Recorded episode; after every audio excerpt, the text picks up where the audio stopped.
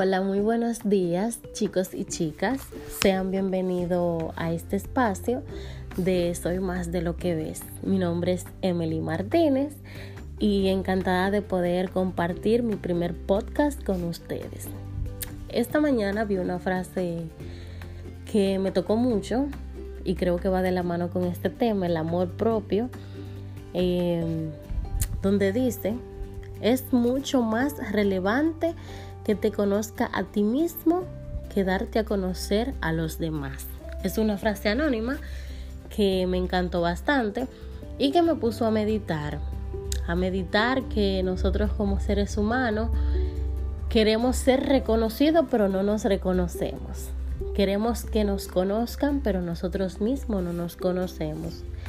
Y creo que se vive, no es que creo, aseguro que se vive en nuestro día a día aunque no lo podemos ver muchas personas que son reconocidas, que a los ojos de los demás tienen una vida perfecta, pero en su interior, en su habitación, se dan cuenta que no es así.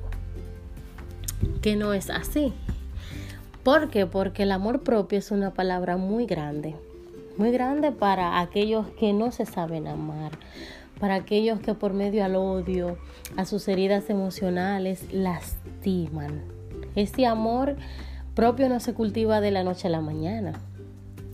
Una definición que yo adopto y que siempre he adoptado después que empecé a amarme es que el amor propio para mí es mi estima. O sea, es como la consideración y estimación que una persona siente por ella misma. En este caso, yo la estimación que yo siento por mí misma, esos abrazos, esas miradas, esa sonrisa que yo me regalo, para mí ese es el, el comienzo de mi amor propio y que en un determinado momento fue imposible. Este, este concepto de amor propio lo adopté en el momento en que decidí cambiar mi conducta. Yo me maltrataba mucho, aparte de maltratarme, me criticaba, me criticaba bastante, creía que nadie me iba a amar, nunca pensé amarme yo misma, para mí eso era imposible. Pero gracias a Dios, eh, la ayuda que recibí, recibí ayuda psicológica y eso me ayudó a crecer como persona, a encontrar mis talentos ocultos, porque como joven considero y creo que todos tenemos talentos ocultos. No le damos en ocasiones la oportunidad de salir, de explotar, de, darnos cuenta las joyas que somos, siempre y cuando estemos dispuestos a descubrirla. Hay algo muy chulo que que creo que ustedes como personas la pueden poner en práctica, igual que yo, yo en ocasiones la puse en práctica y es algunas técnicas para aprender a aceptarme. Esas son eh, dejarse de criticar. En mi caso, yo me criticaba mucho. Yo no me miraba al espejo por mucho tiempo. Eh, dejé de mirarme al espejo, me ausentaba evadía mi realidad. Al ser gordita, pues ante los ojos de los demás yo siempre estaba bella. Pero yo no, no veía esa belleza que los demás veían en mí. Creo que ese es el primer paso para romper esa burbuja de odio, porque el no amarse uno mismo es un odio que nos tenemos. Somos nuestros peores enemigos. No que tuve una discusión con una vecina y que no le hablo, no. Eso no es ser enemigo. Enemigo es esa enemistad, ese odio, esa falta de aprecio hacia mí misma. Eso sí es una enemistad muy fuerte. Porque si yo no me amo a mí, yo no voy a amar a los demás. Entonces, yo dejé de criticarme. En el momento en que dejé y empecé a cambiar las críticas por piropo, al principio no lo creía, pero mientras más lo, practiques, pues es una sensación de alegría, de, de, fuerza, porque a mí me dio mucha fuerza. Me dio tanta fuerza que yo no usaba short. lo que se llama pantalones cortos. Yo no lo utilizaba, pero dije, no, mi amor, estas piernas hay que lucirla y al que no le guste, que no la vea. Otra técnica que a mí me, funcionó bastante, eh, ser amable. Ser amable conmigo misma creo que, que va de la mano de, de cambiar las críticas por piropo. Yo empecé a ser amable conmigo misma en las mañanas.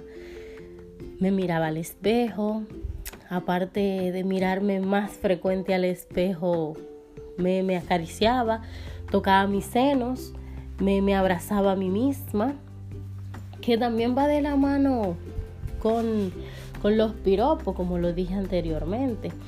Eh, no volví a hablar de mí.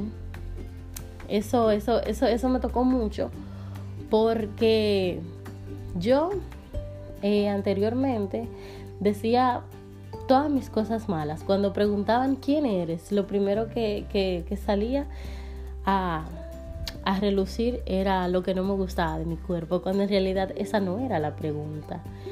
Eh, hablaba muy mal de mí, de mi cuerpo, hasta de mi estatura. Eh, cabe que tengo entendido que hay familiares que en ese momento de, de donde tú quieres amarte, no te apoyan. Es muy frecuente ver eso. Pero el que no te apoye no significa que es imposible.